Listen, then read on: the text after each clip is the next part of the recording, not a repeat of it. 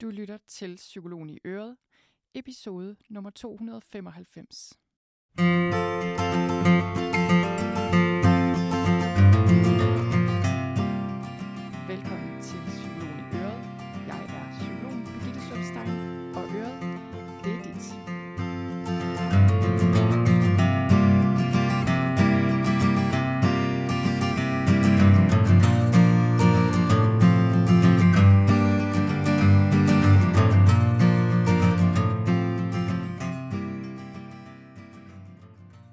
Hvis du nogensinde har oplevet præstationspres eller præstationsangst, eller bare angst i forbindelse med sociale situationer, så har du sikkert oplevet, hvordan hjernen og hele nervesystemet bare pludselig kan gå i selvsving og virkelig øh, være en modspiller i forhold til at kunne fungere i de her sociale situationer, eller i det, du nu gerne vil.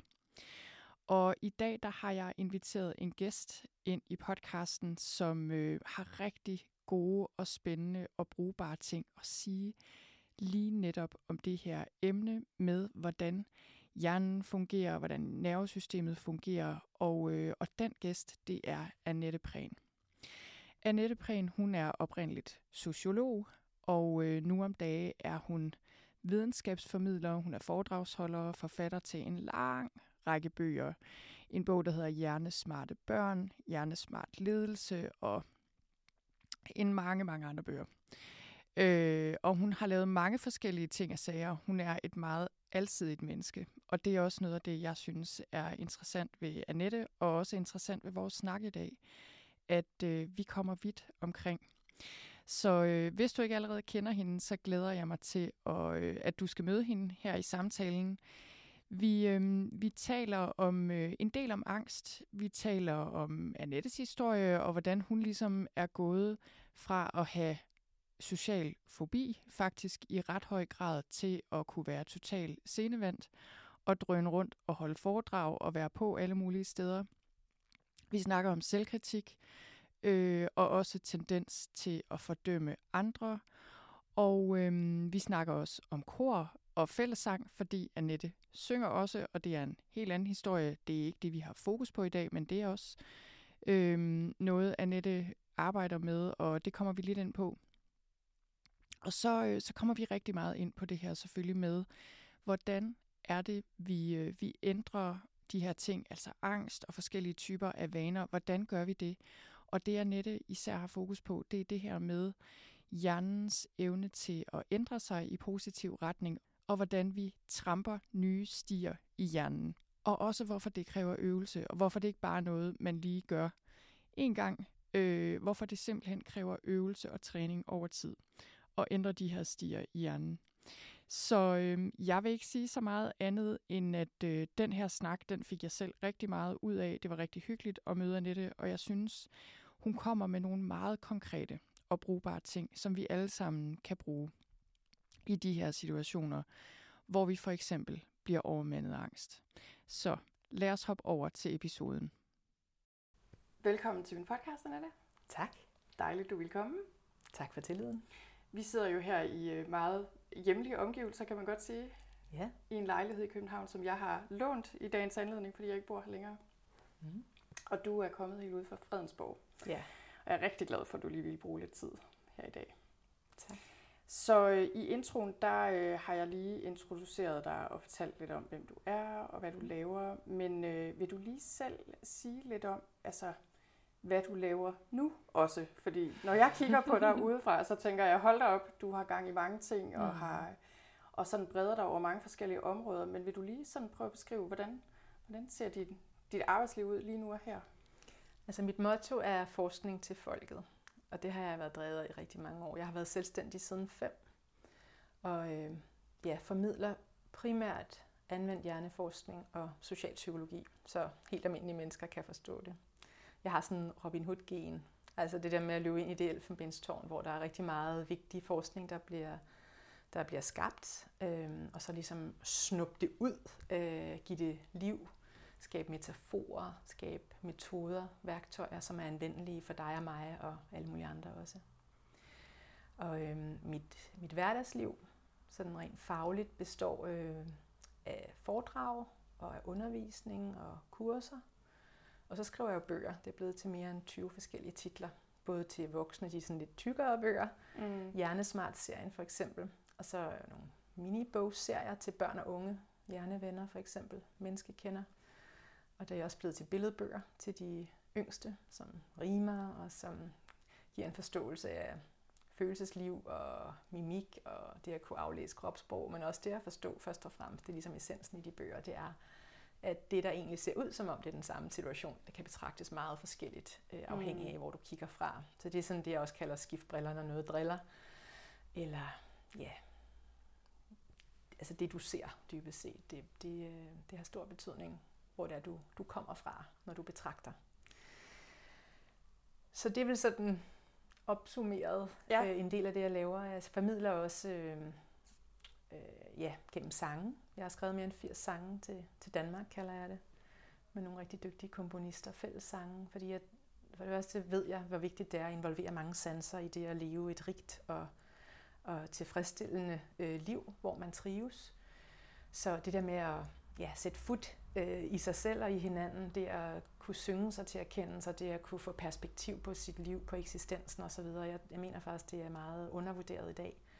Så det er sådan, hvad skal man sige, den nyere gren i min formidling, det er, at øh, det er blevet til en hel del sange her på det seneste. Og der er der en, der lige er kommet med i efterskolesangbogen, der hedder Smukke Skud for eksempel, som giver perspektiv på, på ungdomslivet og, og det, der går igen på tværs af generationer. Der har været en tilbøjelighed til desværre i mange år til at tale unge ind i en silo. Øh, en ensom silo, hvor de ikke mm. rigtig kan lære noget af dem, der er ældre end, end dem selv, og bedsteforældre og forældre, de voksede jo op i en tid, hvor der ikke var skærme, og så de underforstået ikke kunne forstå det, der foregår i et ungdomsliv i dag og så videre. Og det, det, jeg giver altså et alternativ, for eksempel i sangen der.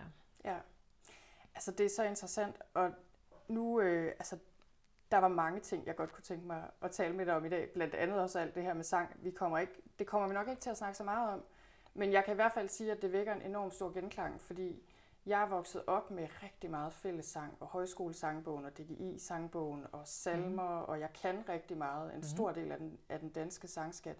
Og jeg vil faktisk sige, da jeg forberedte mig til i dag og var ved at kigge på også nogle af dine sange, der blev jeg simpelthen mindet så meget om det, og jeg blev sådan helt, jeg blev faktisk helt vemodig, fordi det gik op for mig, hvor lidt jeg egentlig bruger det mm. til daglig. Mm. Øh, fordi jeg egentlig ikke, altså sådan i dagligdagen længere, går til kor, og jeg synger, lige pludselig gik det op for mig, en hallo, jeg får slet ikke sunget alle de her sange, jeg får ikke helt lært mine børn dem og sådan noget, mm. øh, så det synes jeg bare, jeg synes det er så interessant, og jeg er fuldstændig enig, altså det at synge sammen øh, og være sammen på den måde, det er, det er så vigtigt, og det, det kunne vi snakke længere mm. om, også i forhold til nervesystemet og mm. alt muligt. Men, øh, men det jeg egentlig godt lige vil spørge dig om, altså lige om lidt, så kommer vi til at dykke ned i hjernens spilleregler og mm. nogle af de ting, vi skal snakke øh, om her i dag. Men det, jeg bare var nysgerrig efter at høre, det var det her med, altså jeg ved, at du er sociolog, oprindelig uddannet sociolog, og så det her, ligesom den bevægelse fra sociologien, og så over til at formidle neurovidenskab. Mm. Hvordan gik det ligesom til? Altså var det allerede, du ved, hvordan, hvornår kom jernvidenskaben sådan for alvor ind i billedet, og også især det her med, at formidle den ud på den måde, du gør? Hmm. Altså, den kom for alvor ind i billedet, da jeg blev dus med min egen hjerne. Jeg har selv haft sådan en hjerne, der har løbet afsted med mig i alle mulige situationer, også som barn. Jeg øh, husker, at jeg tog imod en del af de udfordringer, der kom til mig, men jeg husker også, at, øh, at min hjerne ofte sendte mig signaler, der gjorde, at jeg blev generet og flov og rødmed og lignende. Så, øhm, så der, det har egentlig været i rigtig mange år i min barndom, og da jeg kom i gymnasiet og overvejede, hvad skulle jeg blive og sådan noget, der valgte jeg faktisk en uddannelse fra, fordi jeg læste, at for at kunne blive det her, så skulle man forsvare sit speciale i et auditorium. Hvad var det for en uddannelse? det er måske er det... lidt Titanic-inspireret, men dengang overvejede jeg blandt flere andre uddannelser, om jeg skulle blive skibsingeniør. Okay. Så der er muligvis gået wow. en skibsingeniør tabt til mig. Det går nok også endda. Men, øhm, men, men altså, det er bare også for at indikere, at altså jeg gjorde ting alligevel, og jeg var sådan nysgerrig, og altså jeg er meget videbegærlig, og man gider godt have besøg af mig på et museum. Altså, det er sådan, jeg har tusind spørgsmål og hånden mm. op hele tiden. Og sådan noget. Altså, det, hele det der, jeg synes, livet er så utrolig interessant, og læring er så utrolig interessant. Men det var ligesom hele tiden med den der følgesvend, der hed, at, jamen, at mit hjerte begyndte at galopere afsted, og jeg blev nervøs og flov, og, og jeg følte, at alle kunne se det, og jeg kunne i hvert fald selv mærke det, og det var ubehageligt og sådan noget. Så jeg har ligesom haft sådan en hjerne i rigtig lang tid. Og så var det faktisk først, i, da jeg kom i 20'erne, at, øh, at jeg kom i behandling for social fobi. Og det ja. var faktisk det, der ligesom gjorde sådan, det var ligesom for mit eget vedkommende sådan et før og et efter.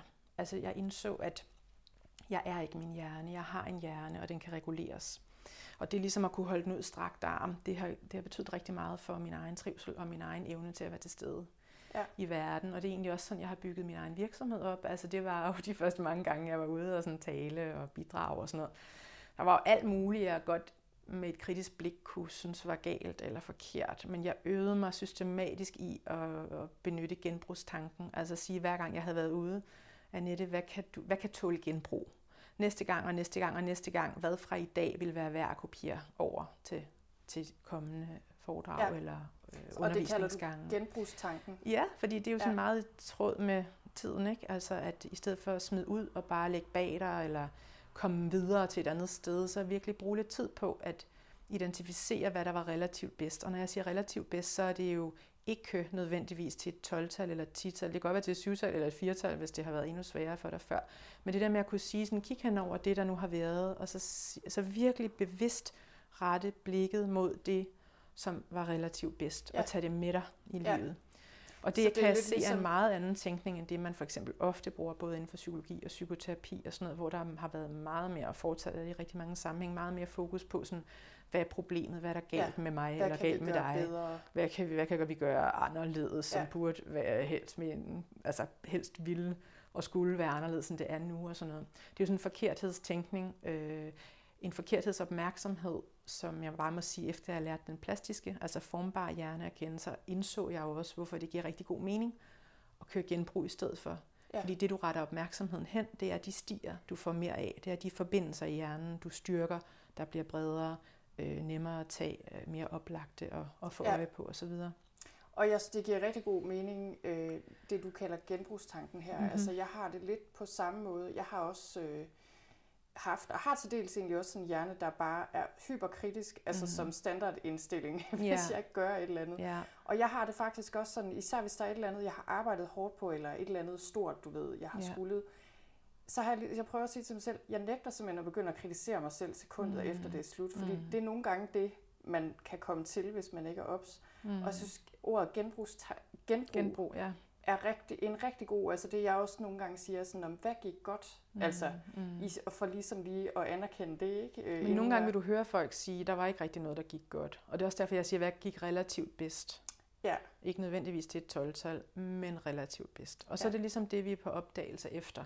Og så er vi alle sammen uperfekte mennesker, der gør det så godt vi kan, med de ressourcer, vi nogle gange har. Og så stille og roligt kan man lykkes med, og det er jo det, jeg lykkes med, når jeg taler øh, i forskellige sammenhænge i dag, jamen, så er min puls faktisk ret øh, rolig. Og, øh, og det vil den jo altså på ingen måde have været, hvis det var mit 25-årige jeg, der havde fået chancen. Så der er jo løbet noget vand i åen, men det er også en meget, det er et meget bevidst valg.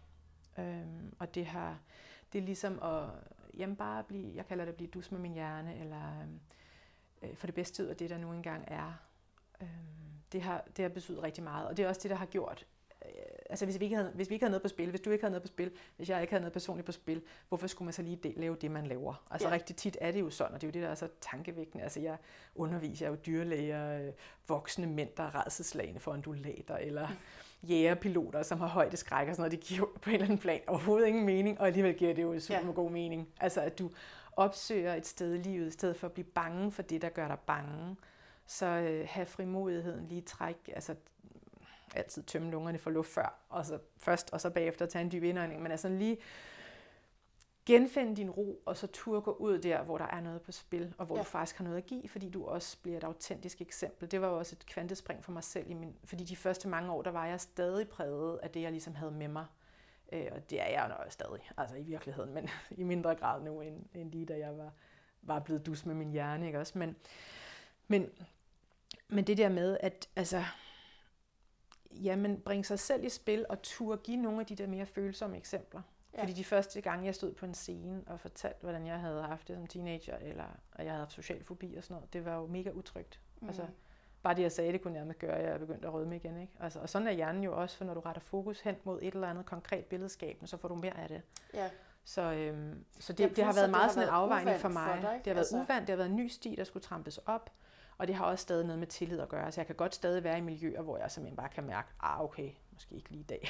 Ja. altså, og det er bare, det er sådan en mavefornemmelse. Ja. Men det er jo et eller andet med at indtage verden meget stille og roligt på sine egne præmisser, og, øh, og også vide, at den hjerne, du har lige nu, det er ikke en livstidsdom.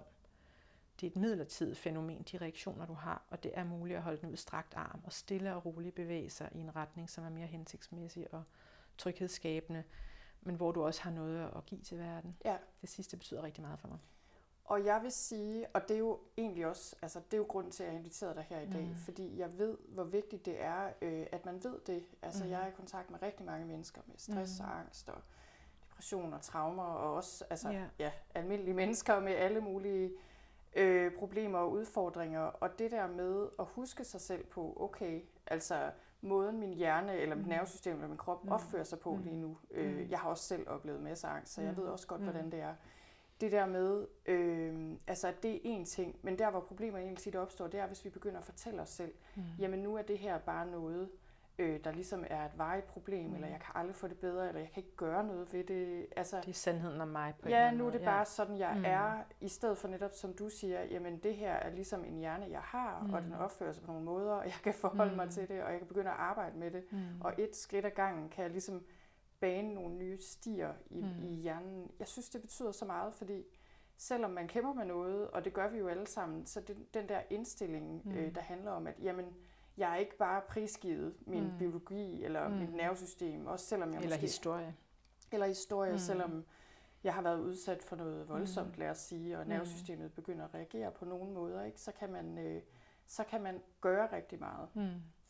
Men Inden vi lige sådan hopper videre til det, også det her med hjernen stiger øh, og ændring af vaner osv., så, videre, så jeg vil lige spørge dig til en mere ting i forhold til din baggrund, fordi mm. det er også noget, jeg synes er meget interessant. Det er det her med din evne til at formidle, fordi når jeg, altså som jeg også lige sagde til dig før, jeg har fulgt dig i mange år sådan på sidelinjen, vi har mhm. ikke mødt hinanden før, Nej. men det, det er der en ting, jeg forbinder dig med, ud over neurovidenskab og nu også øh, sange, så er det virkelig evnen til at formidle. Mm. Altså, og jeg synes, altså jeg synes, det er du helt utrolig dygtig til, og det er jeg ikke den eneste, der synes. Jeg ved, du har fået priser og mm. alt muligt for det, men det, du er simpelthen så formidabelt god til at forklare ting omkring øh, især hjernen, og mm. jeg, jeg er jo psykolog, så jeg mm. ved også øh, meget om hjernen, og ved, hvor komplekst det er.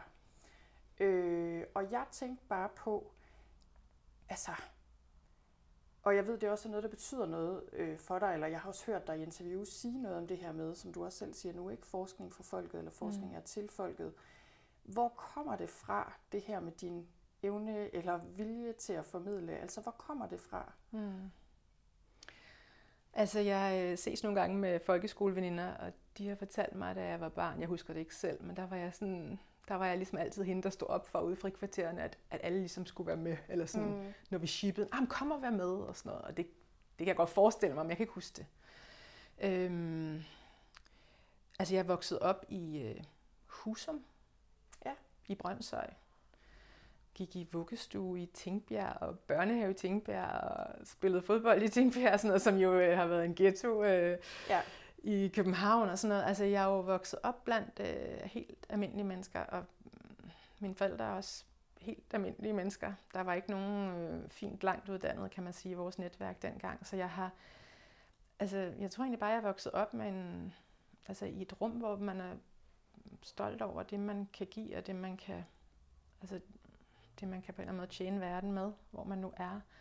Og mine forældre har også altså, utrolig uimponeret over alt akademisk. Mm. Så og det har nok i virkeligheden også været med til at forme mig, fordi altså det der med, at det skal kunne bruges til noget. Ja. Ikke? Altså, det jeg begyndte at læse på universitetet sådan i to fem år, og det var altså virkelig alt, alt, alt for teoretisk og altså sort. Hver gang vi fik en opgave, så, så løb jeg ud i virkeligheden og fandt en relevant problematik. og prøvede ligesom at pas, tage den med ind i rummet og perspektivere den ved hjælp af de der teoretikere, man skulle på en eller anden måde have med.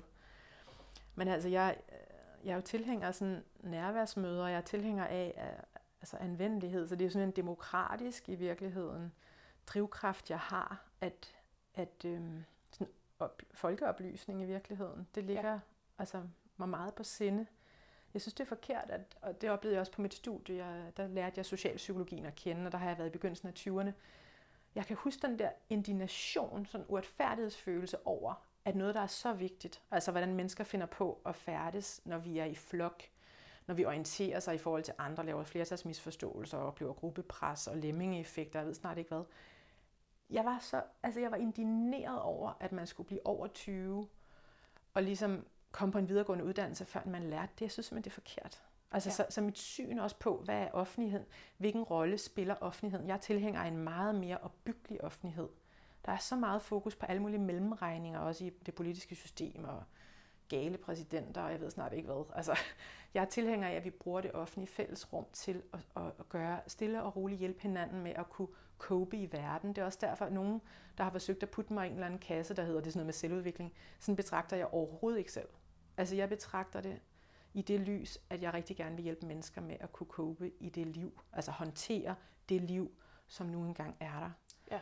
Og også med blik for, at der er noget, der kommer, der er noget, der går, der er midlertidige faser i livet, og, øh, og vi kan lære noget af dem, men det er også vigtigt, at vi, at vi i stedet for at ligesom fælde dom over dem, faserne, eller fælde dom over os selv, forstår, og ligesom at holde dem lidt ud strakt arm. Altså den der 8. og 9. klasses elev, der synes, at hun er helt forkert, fordi der er egentlig ikke nogen bedste veninde i klassen, og de er faktisk ret, de er sådan nogle, der taler bag om ryggen, og hun er ikke rigtig med, og sådan noget. I stedet for ligesom at begynde at fortælle sandheder om sig selv i den situation, så det, at vi voksne kan hjælpe med at komme lidt op i helikopteren og holde det rum for det her unge kvinde for eksempel, og ligesom godt være klar over, at nogle gange så er man, i, så er man ligesom matchet med en gruppe, hvor man spil, altså spiller rigtig godt sammen med dem, man føler sig hjemme, og man føler sig tryg. Og nogle gange er det meget anderledes, og nogle gange er det et eller andet sted midt imellem. Men, men livet er også, at vi nogle gange føler os ja, i kernen, i centrum, og nogle gange føler os i periferien. Og det skal vi ligesom også kunne håndtere, uden at, altså meget helst i tillid til, at, at jeg er god nok. Altså, ja. jeg er nok, og, og det, jeg har med mig, er værdifuldt. Også selvom jeg i en periode af mit liv har nogle omgivelser, der måske ikke helt værdsætter det, eller hvor der er nogle andre logikker på spil, end dem jeg står for som menneske, i stedet ja. for, altså, og de værdier, jeg nu bærer på. Ja.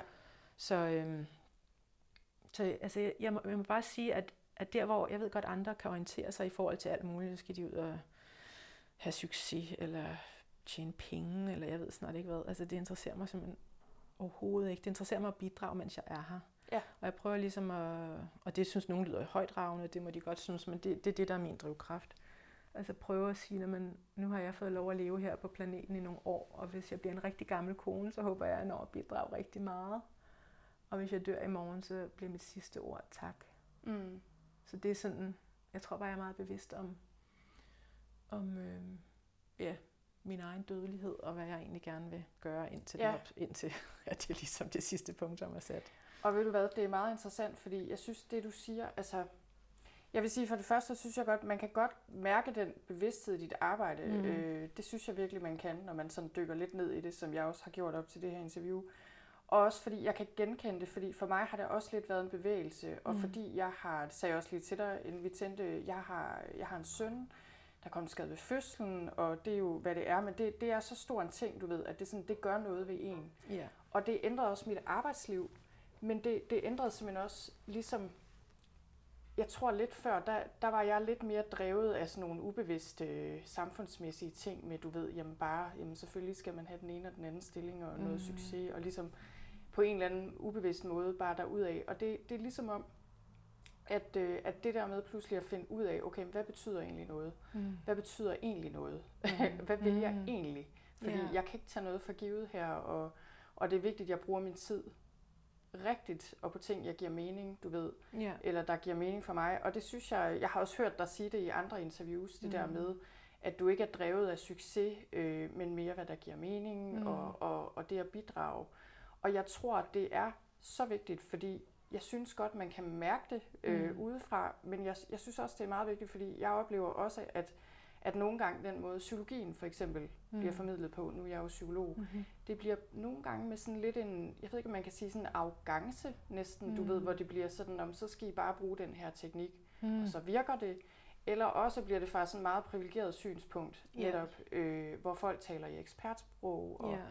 og man kan sige, øh, altså jeg synes, det er meget interessant, at den sociale mobilitet i Danmark er faktisk ikke så stor, som man skulle tro. Det vil mm. sige, at folk på de videregående uddannelser er også, rigtig mange af dem kommer fra hjem, som mm. allerede har forældre, der har en lang videregående uddannelse. Altså sådan, mm. Så jeg synes bare, det er meget interessant, det her du siger med, at du kommer egentlig fra et almindeligt hjem, almindelige mennesker, øh, ghetto mm. mere eller mindre, mm. eller som Tingbjerg og Husum, mm. og at det har præget dig til mm. at ville have noget af den her viden, mm. øh, og sådan demokratisere den. Ja, præcis, og jeg, jeg husker, at jeg tog og sådan efteruddannelse i England på et tidspunkt, og jeg kunne huske, jeg sad derovre og tænkte og kiggede mig omkring, og sådan, sådan, det var sådan, altså de mennesker, der sad der, havde jo tydeligvis penge til at betale for det der kursus og sådan noget, og, jeg, og det jeg ligesom havde på sinde, det var sådan, hvordan når man dem, som et ikke har råd til at tage til den kursus her? Eller altså, hvordan når man dem, som ikke engang kunne forestille sig, at det var relevant? Eller hvordan mm. når man dem, der har mest brug for det?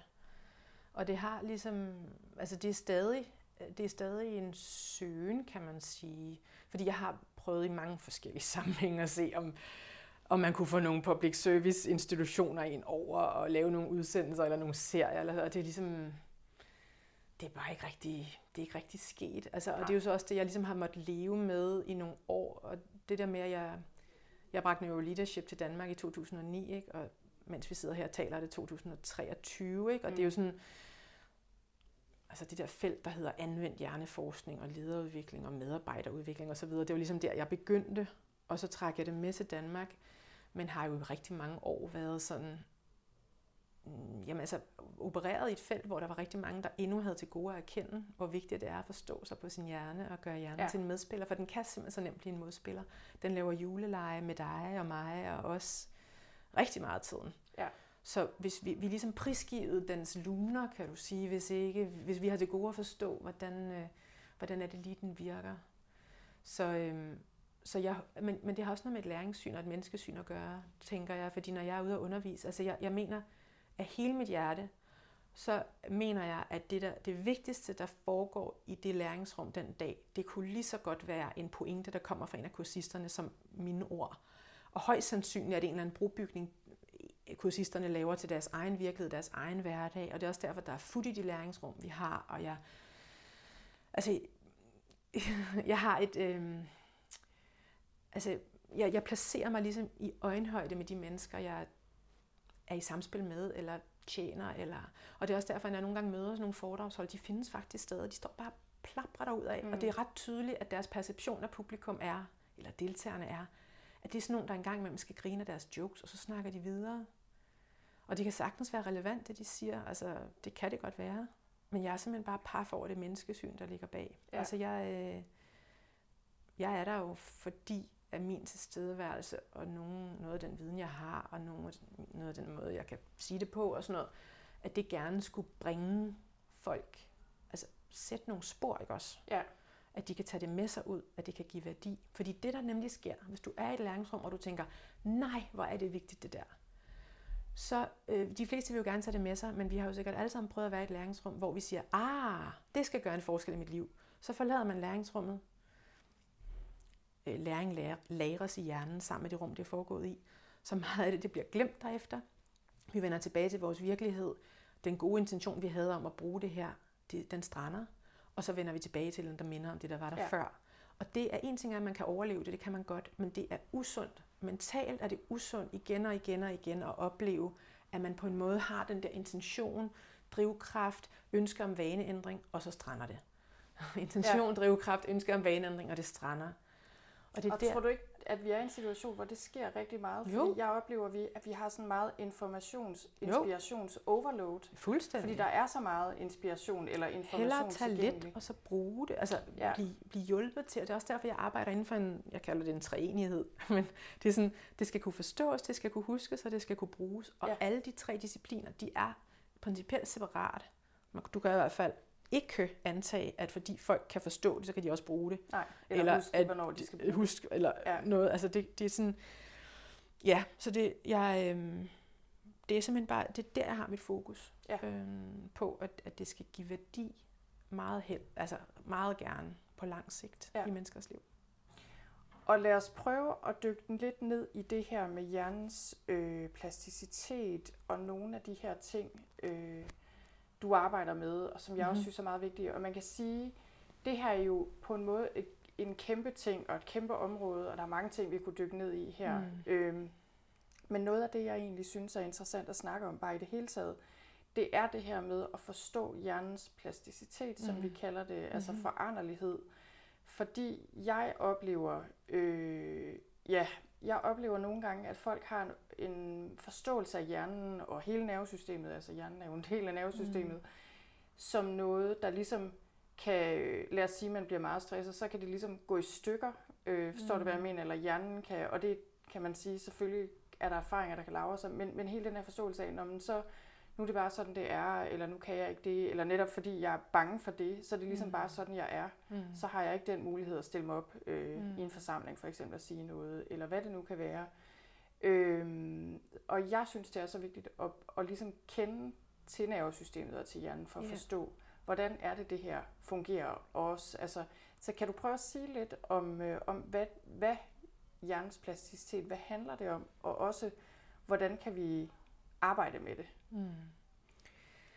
Altså, der har været pionerer tilbage også i ja, midten af 1900-tallet, der har arbejdet med sådan formbarheden og ligesom forstået, at hjernen ændrer sig efter, hvordan den bliver brugt, men det var bestemt ikke det, som forskerne generelt tænkte. Så det var egentlig omkring år 2000, øh, at der kom hul igennem til at forstå, at hjernen ændrer sig alt efter, hvordan den bliver anvendt. Så, så det vi gør, det vi tænker, de følelser vi har, øh, det er en slags generalprøve på næste gang og næste gang og næste gang, vi kommer i en lidt lignende situation. Så vi er egentlig hele, hele tiden i fitnesscenter med hjernen. Vi er hele tiden i gang med at, at træne bestemte færdigheder op, kan du sige. Ikke? Og det gælder så også tanker og følelser. Så det at forstå det og kunne anvende det, altså det oplever jeg giver mennesker en frihed, fordi i stedet for at være angst, så forstår de, hey, jeg har en amygdala i hjernen, en trusselsrespons i hjernen, som heldigvis scanner mine omgivelser hele tiden for, hvad er der derude, som er potentielt farligt, og når den så spotter noget, som kunne virke farligt, eller minder lidt om noget, der var farligt engang, så giver den alarmsignaler. Og det er så der, hvor hjertet begynder at galopere afsted, åndedrættet bliver hurtigere, og mere overfladisk, musklerne spænder op, vi er ligesom forberedt på, på voldsom muskulær aktivitet, som det også hedder. Og, og øhm, altså, den, den formbarhed, vi har med os, er jo både den, der gør, at vi kan øh, komme i situationer, hvor vi oplever, at vi lider af stress midlertidigt, ja. eller har angst midlertidigt, eller har PTSD midlertidigt. Mm, men det er også den formbare hjerne, som stille og roligt hen ad vejen og skridt for skridt kan hjælpe med at komme afsted på andre stier, mere hensigtsmæssige stier. Så jeg tror, noget af det vigtigste mennesker kan gøre, hvis de er berørt af nogle af de her tematikker, det er i virkeligheden at forstå den midlertidige karakter af det. Og at have mod på at, at prøve og sådan, hvad skal man sige, blive dus med, med den der formbarhed. Altså virkelig, når jeg også nævnte det her med genbrug før, prøv at genbruge det, der fungerede relativt bedst, i stedet for at have perfekthedsidealer om, at det er sådan, man skal være. Og, og øh, nogle gange så, så udfordrer jeg også folk på at sige, jamen, altså hvem siger, at, at et godt liv er et liv uden amygdala-aktivitet? Mm. Altså det, som andre vil kalde uden angst. Hvem, hvem siger det? Ja. Jeg kan huske, jeg blev interviewet en gang af en mand, som havde en datter, der var redselslagen for køer. Hvorefter jeg sagde, at det, det er jo et kæmpe problem, hvis din nabo har køer gående. Altså, og de skal hen over din mark eller din have en gang i døgnet eller et eller andet. Men for de fleste af os, så kan man sige, det lever vi måske egentlig okay med. Ja. Altså, altså en gang om året eller to, når vi er ude at vandre i naturen, så skal vi krydse over et eller andet sted, og så må man jo finde en løsning på det, eller sætte sig ned Ja. og trække vejret og spise sin madpakke, og så lige, okay, hvad er en hensigtsmæssig strategi her? Og så altså, tage det som en del af livet. Altså, jeg synes egentlig, der er mange... Det er ligesom også blevet en del af vores kultur, den der idé om, at, at, at øh, svaghed er noget, der er dumt, eller Ja. vi, skal, vi skal af med dem. Og Og, hvis man prøver at komme af med ubehag er noget, ja, noget, der ikke ubehag, må uh, være væk der, med det. Ja. Eller føle sig eksistentielt fortvivlet eller angst. Eller, Ja. Jeg vil så sige, jamen det er meget interessant, og jeg tænker, jeg vil sige, også fordi jeg selv har oplevet kæmpe angst, det er jo Mhm. det der med, det kan være nemmere sagt end gjort, når mm. først man bliver kabret Mm. af angst. Ikke? Ja da, ja. Øh, så man kan sige, det, det er ikke altid bare sådan lige, og nogle gange er, er problemet jo også stort, altså hvis man ikke kan komme ud af døren, eller ikke kan komme i Mm, skole, eller ja. hvad det nu er. Ikke? Jo. Men, men det jeg lige ville øh, spørge dig om, kan du prøve at sige lidt mere om det her med, når du siger, at hjernen er form, formbar, fordi jeg tror, mange tænker, jamen hvad, hvad mener du egentlig? Altså, hvordan i alverden kan hjernen forandre sig? Mm. altså, fordi man tænker, jamen hjernen er vel som den er, du ved, vi har en x antal hjerneceller og diverse Mm. strukturer i hjernen. Mm. Hvordan i alverden kan den forandre sig, alt Mm. efter hvad vi oplever eller øver os på? Vil du prøve at sige lidt mere om det? Jamen, Hvad jeg er tror, det, der altså, sker? et, et godt, øh, synes jeg selv, eksempel på det, var jo noget, vi oplevede kollektivt. Altså mange af os oplevede i forbindelse med de coronanedlukninger, der var der, at vores arbejdsliv eller hverdagsliv blev berørt af dem. Øhm, der var mennesker i kritiske funktioner, som, som havde en anden hverdag, og tak, tak for det øh, til dem. Men, men mange af os blev berørt af den forstand, at vi ligesom fik trukket os også fra socialt liv og så videre. Og det, det gjorde jo faktisk, at da der så blev åbnet op igen, rigtig mange kunne genkende det der med, at de havde jo nærmest fået noget, der i hvert fald i en periode mindede om social Ja. fobi. Ja. Altså du ved, man skulle i Matas, og hvis der stod mere end ekspedienten nærmest, så vendte man om og gik hjem. Eller sådan. Ja. Det der med øh, mængder af, men, af mennesker og sådan. Så det, det er et eksempel på, at de funktioner, du ikke bruger, dem mister du stille og roligt. Og, det, og vi har jo formentlig også alle sammen erfaring med måske at blive, altså, at blive lagt ned af en influenza.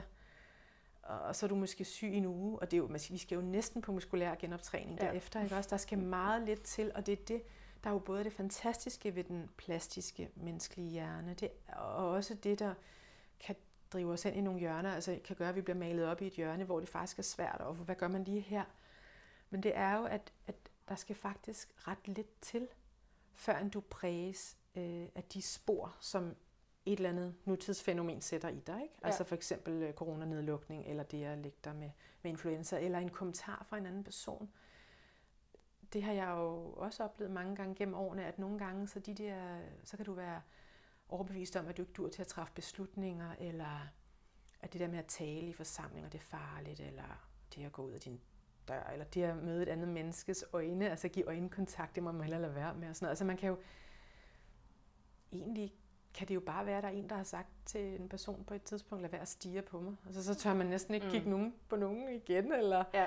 sådan, hvorfor udfritter du mig? Eller sådan. Hvis nogen siger det, er, fordi man har stillet interesserede spørgsmål, så skal, kan der da godt gå lang tid, før man tør stille nysgerrige spørgsmål ja. igen, eller stille den person et spørgsmål igen, eller altså også det der klassiske eksempel med, at du har sunget i, i folkeskolen måske, men er blevet bedt om at bare mime, eller stille dig bagerst i rækken, altså hvad hedder det, opstillingen der, sådan. Der skal jo så lidt til, før en din virkelighed er præget af en eller anden tilfældig feedback, du har fået, også fra dine omgivelser, og så tager du det med som en sandhed, og måske var det bare en person, der havde sovet dårlig i nat, og ikke rigtig kunne magte at overskue øh, situationen, eller glemt at vise omhu og tænke fremad, og forstå, hvilket spor det satte i en hjerne, og, og få det at vide. Altså, så, så det der med, at, at hjernen er formbar, det betyder simpelthen helt konkret, at når du går i seng i aften, hvis vi lavede en hjerneskærning, da du vågnede i morges, og igen når du går i seng i aften, så ser du ikke det samme. Ja. Og det, øh, og det, det, det tror jeg, det, det vilkår, den, det faktum, det skal vi prøve efter bedste evne at give et kram. Altså, hvis vi begynder at blive sådan helt, åh, altså nu har jeg siddet her og spist slik og kørt en Netflix-serie eller et eller andet, så åh, hvordan nu? Ah, rolig nu, altså.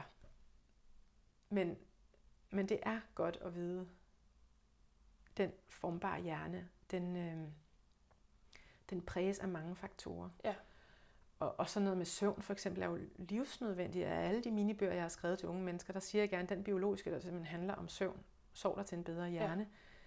Du kan lære nok så mange strategier, mentale strategier og sådan noget, men hvis du grundlæggende mangler søvn, og det gør rigtig mange mennesker, så bliver du sårbar, du bliver meget følsom. Det er som om, at du er lidt pakket ind i vat i forhold til at kunne måske læse andre mennesker, eller være i samspil med andre. Din, dit aggressivitetsniveau øh, påvirkes, du indtager mange flere kalorier, og altså din ja, jeg følelse vil også af sige, læring og erfaringer laver sig ikke ordentligt, fordi Nej, det er der, du lærer tingene bliver lagt Ja, på præcis. hylder. Ja, ja.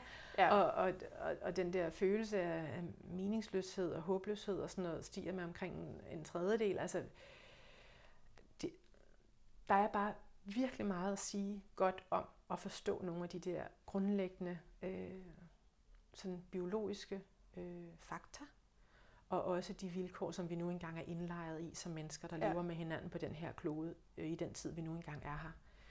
Så, øh, så hjernens formbarhed, tænker jeg mere, at vi kan prøve at tænke ind i de små valg i livet, sådan, okay, hvis vi bliver opmærksom på, at vi tænker kritisk om os selv, eller eller om andre. Der er også nogen, der bare kører dommer, dommer, dommer. Mm. Altså alt, hvad andre, altså rigtig meget af det andre gør, det er forkert, og det vil de selv gøre anderledes.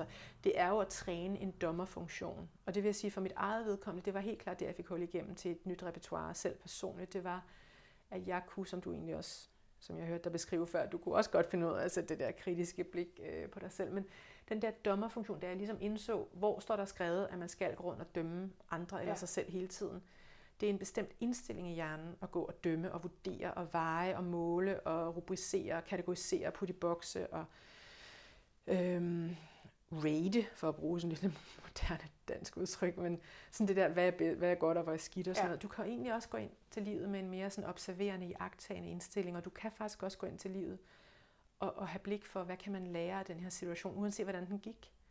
Hvad kan jeg tage med mig? Hvad kan jeg genbruge næste gang og næste gang, der måske også gør, at jeg bliver mere altså, opmærksom på et tidligere tidspunkt, eller kan regulere mine følelser, i stedet for at blive fuldstændig kabret af dem. Og øhm, alt, alt, man håber at kunne trække på i krigstid, det skal ja. vi gerne indarbejde i fredstid, som jeg kalder det. Og det vil sige, det er ikke kø, der hvor du er blevet kabret, og det hele kører på dig, og du, er, du har et panikanfald.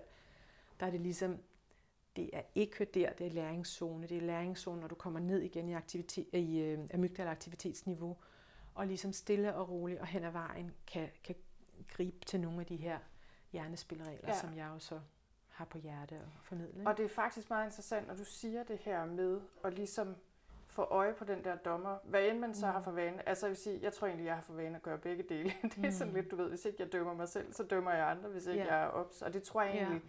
det er der mange af os, der gør. Det ja. ligger som sådan et ubevidst spor også i vores kultur. Ikke? Mm. Men, øh, men jeg synes bare, det er interessant, fordi jeg har tænkt meget over øh, også det her med hjernens spilleregler, hvorfor det er så vigtigt at blive gode til dem. Fordi man kunne godt på en måde tænke, at det her med neurovidenskab og hjernen, det er sådan en meget individuel ting, du ved. Det er noget, der foregår inde i mig personligt, helt individuelt, og så skal jeg ligesom bare mm. øh, på en eller anden måde. Øh, men, men det, jeg synes, det jeg bliver mindet om, når du siger det her, det er det der med, det her, det handler jo egentlig ikke så meget om, at jeg inde i mig selv skal et mm. eller andet. Det handler jo om, at jeg kan åbne mig op og sådan være en del af fællesskabet på en god måde, øh, og at mit nervesystem kan reguleres i sociale relationer, fordi det er også der, ja. vi på mange måder får skabt noget tryghed og noget forbundethed og noget mm. kontakt, og altså får det bedre simpelthen mm. som mennesker og, og oplever mere mening. Og, og det synes jeg er meget interessant også med dit arbejde, fordi jeg altså, først så tænkte jeg sådan, at der er ligesom to spor i det her. Der er neurovidenskaben, og så er der alt det her med fællesskab og åbne mm. sig op mod verden, og også fællessang, men egentlig også bare hele det her med forbundethed. Men så pludselig, også nu ja. hvor du sidder og siger det her, ja. så går det op for mig, jamen hallo, altså det er jo to sider af samme sag. Diet. Fordi ja. det at få reguleret øh, ja. nervesystemet og forstå hjernen, det er egentlig ligesom, så vi kan bruge den til at komme derhen, hvor vi skal. Mm. Kan du sige lidt mere mm. om det? Hvis det giver det overhovedet det mening, giver det rigtig god mening. Fordi altså, vil du prøve at sige lidt mere om det her med, hvor er det egentlig, vi gerne vil hen, eller hvor er det, vi trives, og du ved, hvad er hele ideen med mm. at forstå hjernen? Jamen, i mange år har vi jo været fanget af det, jeg kalder hyperindividualisme. Altså, hvor det ligesom, og det, det apropos metafor, så er det her min, det er den, jeg vil ønske, vi lagde i graven i virkeligheden snart. Ikke? Den der med at tage din egen iltmaske på først, inden du hjælper andre. Altså, det giver super god mening i en flykabine. Ja. Men det har også bare gjort, at mange mennesker tror, at altså, når, når først du du skal ligesom nå til at elske dig selv først, før du kan elske andre. Eller ja. du, må, du må føde dig selv og føle, du ligesom er nogenlunde i vatter, inden du begynder at give. Og sådan noget. Det er en forkert logik. Altså, mm. Altså da jeg var formand for stresspanelet i sin tid, der støttede vi på forskning, som, som jeg faktisk har refereret til siden. som han, øh, skandinavisk forskning med, med 14.000 øh, personer, som viser, at det at engagere sig i frivilligt arbejde, det fordobler sandsynligheden for det, forskerne kalder blomstrende mental sundhed. Mm. Så det vil sige, det, og ligesom hvis du sidder derhjemme og ked af det, eller synes, at det, tankerne går i ring og sådan noget, det tror der pokker. Altså, det kan det jo nemt, hvis det er der, du er. Men, men der er der er mening at finde derude, og der er mening, når, når du stiller dig til rådighed, også for en større sag eller et, øh, et fællesskab. Og det at kunne opleve forbundethed med andre. Altså jeg, apropos sangene, bare lige kort arbejder bare her, men jeg har skrevet en, en bog, der hedder Det syngende menneske, nye veje til forbundethed, som også introducerer 30 nye sange til Danmark. Men jeg går også ind og identificerer otte veje til forbundethed ud fra en logik, der hedder, at du kan opleve forbundethed i hverdagsmøder, hvis du i stedet for at stå og drukne i din skærm, eller kigge ned i, øh, i asfalten, måske tør give et smil til den ældre dame, der står ved busstopstedet. Mm.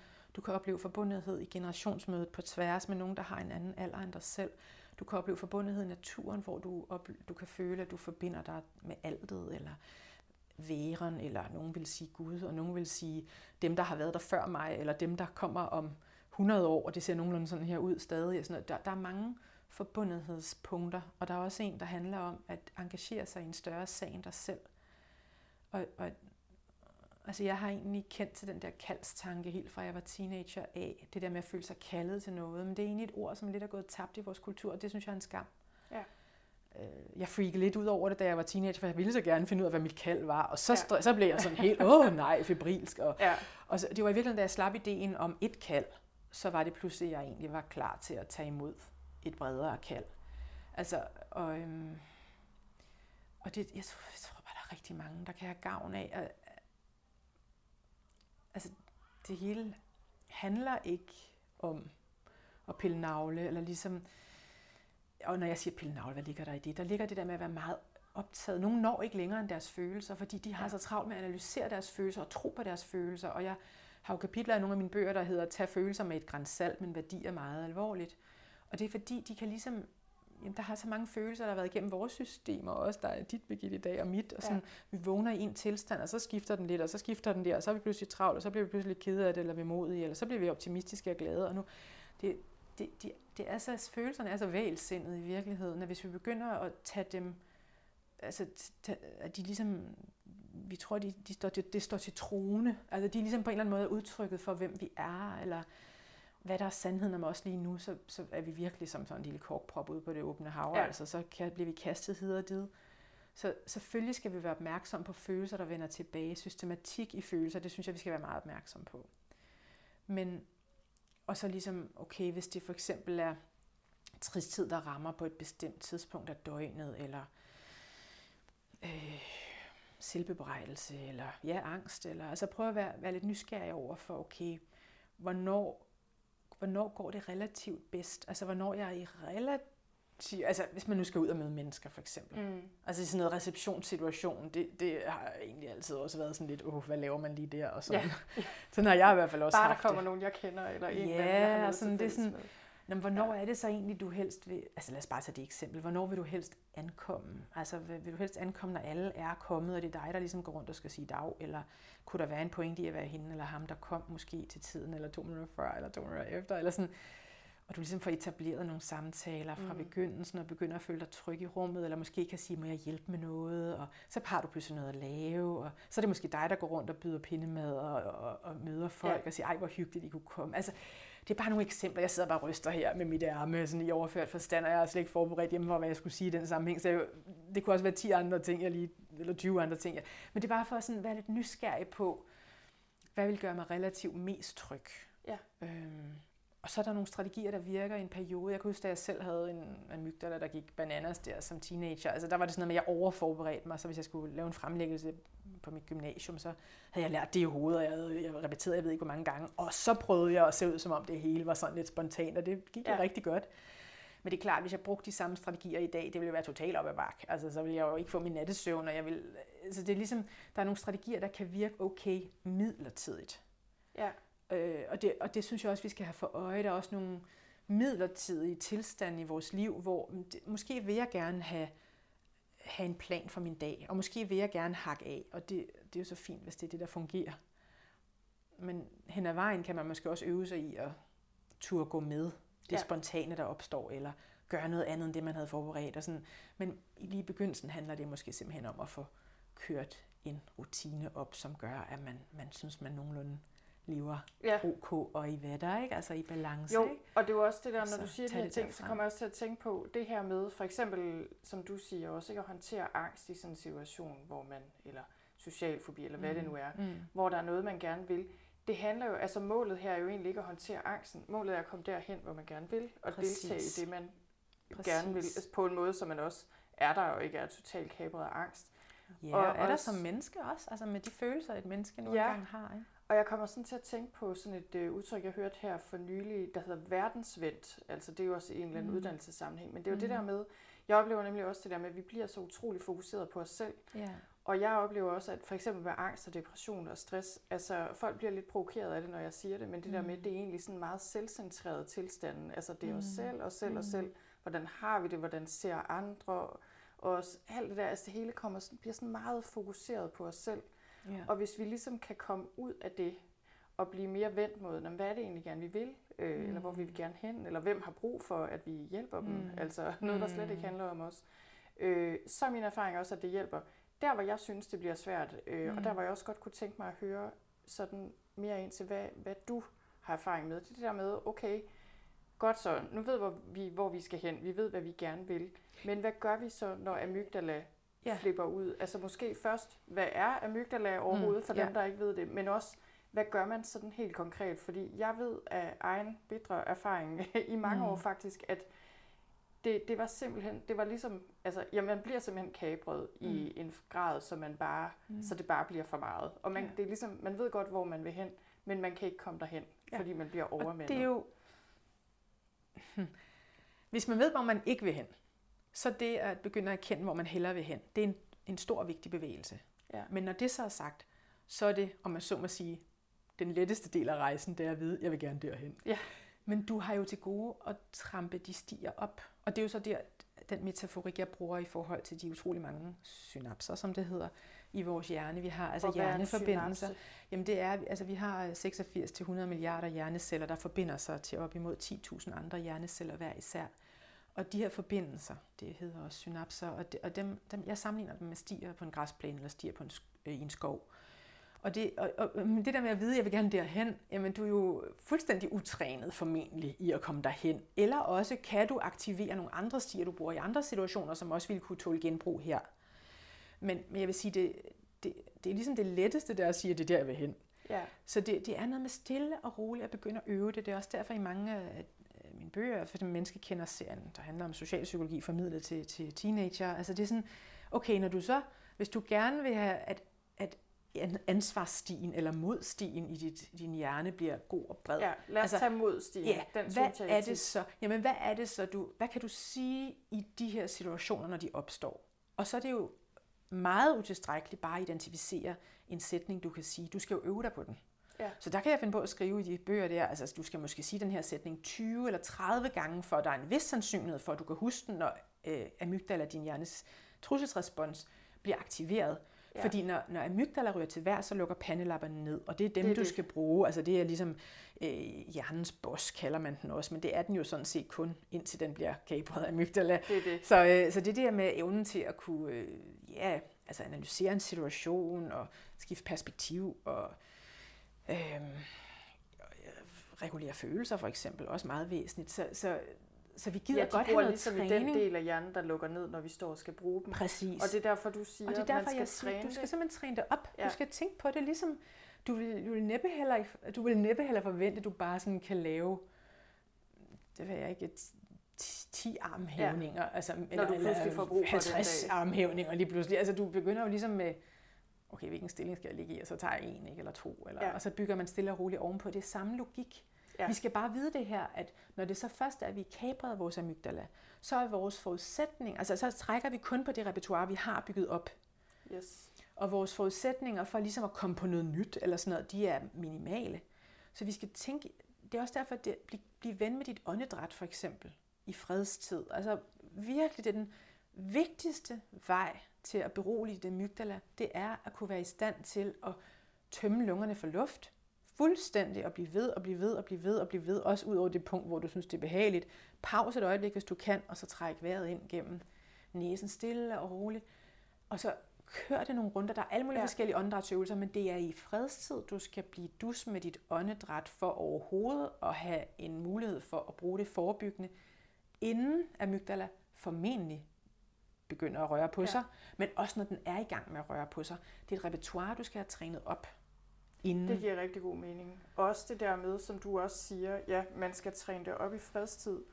Og også, at det skal øves mange gange. Fordi jeg kan Mm. huske, da jeg på et tidspunkt også øh, kæmpede meget med angst nogle år siden, så blev jeg vildt ked af det, når jeg prøvede noget én gang, og så Mm. duede det ikke, Mhm. fordi jeg blev overvældet, eller jeg synes måske ikke helt, det lykkedes, eller jeg kom ikke afsted, fordi jeg ikke turde, ja, ja, eller det hvad det nu var. Og hvor man kan sige, jamen okay, hvis jeg havde prøvet 20 gange, Ja. og, det, og det, var, det er også min erfaring, Ja. ja. jamen der kom den dag, hvor, altså til sidst, nu er der jo mange af de ting, jeg skænker dem ikke en tanke længere, vel? men der Nej. var ligesom den her overgang, hvor jeg blev nødt til at øve tingene, og nogle gange gik det ikke så godt, og andre gange gik det fint, og så kom der et punkt, hvor ja, så var jeg videre i programmet. Præcis, og det at kunne tilgå dig selv på en måde, der er selvbarmhjertig, kalder forskerne. Det er et lidt Mm. specielt ord. Men det der med ligesom at kunne tilgive dig selv, og sådan med et glimt i øjet, og sådan op på hesten igen, ja. og Godt altså forsøgt. lære af det, og have, også være opmærksom på, hvilken stemmeføring har du i forhold til dig selv. Er den hård, er den spids, er den nedgørende, er den sådan, åh oh ja, okay, og kan du lige trække på smilebåndet her, og sådan, ikke? Altså, altså Jamen det ved jeg ikke. Altså, jeg, jeg træk jo på smilebåndet, da jeg ankom til dig, ikke? fordi jeg har sådan en bil, der kan lave bagløns parallelparkering selv, og det sjældent, jeg trækker det kort, men der var seriøst ingen plads. Og det lykkedes for den der bil at den er parkere sig selv. svævet ind på den plads. Den er nærmest ud svævet, og ved du hvad, men jeg grinede, inden vi begyndte, fordi altså, jeg havde jo slet ikke overvejet, at øh, altså, den skal jo ud igen på en eller anden måde, og jeg tror faktisk ikke, den funktion er Det bliver han resten af dagen. jeg ved ikke, hvordan, om den er opfundet den funktion. Men det er bare sådan, i stedet for at blive sur på mig selv, eller sådan, "Rrr, rrr, rrr, du kan ikke finde ned af baglæns at parkere, eller sådan, ej nej, det, skulle da virkelig have tænkt over. Altså nu griner jeg jo bare, og så øh, tænker jeg, at jeg må jo ligesom finde på noget. Altså så finder jeg, jeg, jeg finder på noget, Ja. ikke? Altså, og, så, øh, og så synes jeg jo på en det der også at kunne se charmen i, at man er ligesom bare et menneske, og, Ja. og man gør det så godt man kan, og altså, vi er alle sammen lidt tosset i det, ikke? Altså, Ja. Jeg er jo mere tilhænger at jeg kunne være lidt tosset i det, og være sådan, altså, jeg er tilhænger en stor bredde. Ideen i, at, at øh, hvorfor skulle vi alle sammen passe en eller anden skabelon? Hvem, hvem har opfundet ideen om, vi skal passe en skabelon? Altså både du og jeg er jo opdraget med, med Pippi og Emil fra Lønneberg, alle mulige sådan typer, der ligesom ja. bare havde Hvor repræsenteret en bredde. Ja. Hvorfor skal man bo på en eller anden hylde, og så nu har jeg angst, og nu har jeg... Altså, Ja.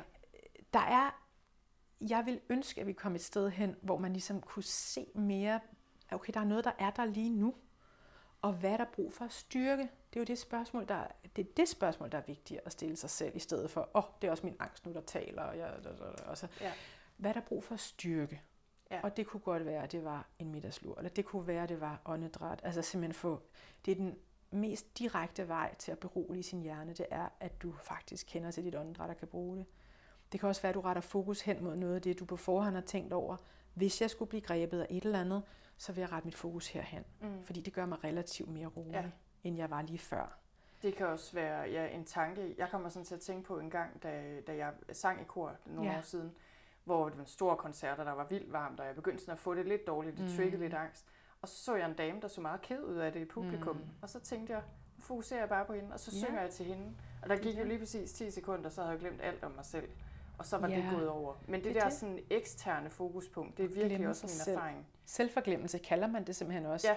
Jeg har selv også begyndt at synge kor i en i høj alder, eller hvad man skal kalde det. Men prøv at høre, jeg har aldrig tur at synge foran et publikum før. Altså jeg var hende, der aldrig... Jeg, Har Birgitte, jeg ville så det gerne... tror man jo ikke, når man ser Birgitte, dig. jeg ville så gerne have gået Lucia på, i min folkeskole. Men hende, der var Lucia uh, gatekeeperen, altså hende, der skulle, og min veninde, en af mine veninder, hun blev simpelthen, hun dumpede simpelthen. Hun sang for dårligt.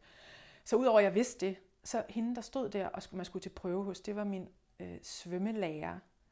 Og min farfar døde, da jeg var 6 år gammel i en svømmehal. Og når man er så lille, så tror man, at farfaren er druknet, og så tror man, at svømmehaller er farlige. Mine svømmetimer er gået i folkeskolen med at ligge med et korkbælte nede på det lave, mens ja. min hende der med klik-klak træskoene, der også var Lucia øh, Haloisa, hun havde bundet et korkbælte i mit korkbælte, og så luftede hun hund. Okay. Og det var mens de andre fik præmier og hoppede for et meter ved dem Ej. og sådan noget. Så tanken om, at jeg skulle til den prøve, det kom jeg bare aldrig. Nej. Så jeg gik hvert år stod og kiggede på de der piger med lys i håret og hvidt kjoler. Det gjorde jeg aldrig. Så det at begynde til det der kor, da jeg var 47, det var utrolig grænseoverskridende. Og jeg synger endda med nogen, der synger virkelig godt. Og jeg stod med tårer i øjnene de første mange gange, fordi det var også noget med at læse noder og sådan noget.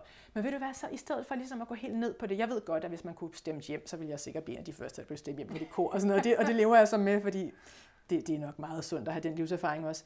Men ved du, når jeg står der med tårer i øjnene nogle gange, nu, det, det, det er i bedring, vil jeg sige. Men da jeg stod der med tårer i øjnene, så tænkte jeg ved mig selv, i stedet for at blive selv optaget og pille navle, så tænker jeg, Annette, nu solidariserer du dig, nu bliver du solidarisk med alle de mange i folkeskolen, som sidder og måske er ordblinde, eller øh, overhovedet ikke fanger fransk, eller grammatik, eller geometri, eller et eller andet, og bare sidder, og de, bare, og de skal tilbage til det fag, og det er hver uge, og de er nødt til at dukke op, og sådan noget. Sådan her er det at være dem.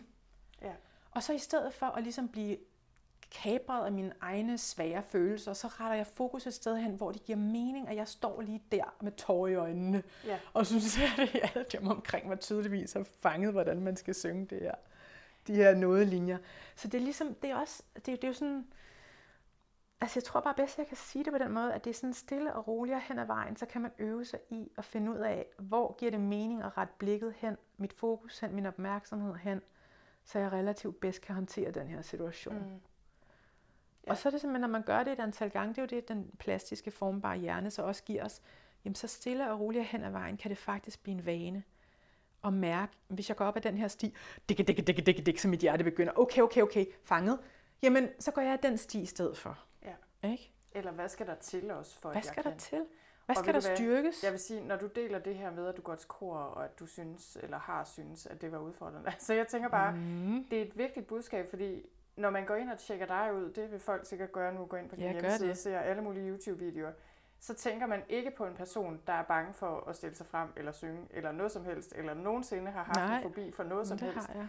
For, og, og det synes jeg bare, det er simpelthen så vigtigt at huske på, fordi man glemmer det, øh, når man ser folk udefra, og Det ser også, hvor folk er nu i dag, så, øh, så ved man ikke nødvendigvis, okay, men der var en gang, hvor det det, det det. også var svært. Og det Og er jo det- sådan det bedste eksempel, og det Ja. bedste budskab, ikke? Det er så vigtigt, det du siger der.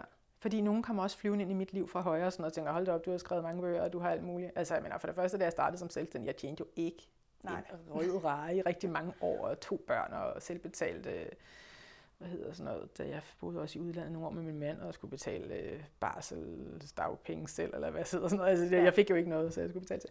Men altså, der er altså noget der, og, og ting, hvor min hjerne har drillet mig og sådan noget. Men, men altså for eksempel på lørdag, som vi sidder her og taler, der jeg skal på hovedscenen på Kulturmødet på Mors, og fået en time, hvor det er sådan nye fællessange til Danmark og sådan noget. Og på den ene side glæder jeg mig helt vildt meget, og på den anden side, så har jeg faktisk begyndt her i 2023, der har jeg faktisk begyndt at synge noget, der minder om solo i en mikrofon. Og det er, sind, altså, det er sindssygt vildt, hvad det der gør mig. Fordi Ja, jeg får da helt svedig Ja, men det får jeg og bliver egentlig også lidt svedig at tænke på det, men det er fordi den der hovedscene, der kan nok i hvert fald sidde 300, så kan der måske også stå 300, så kan man selvfølgelig håbe, der kun kommer halvdelen. Nej, nu driller ja. jeg.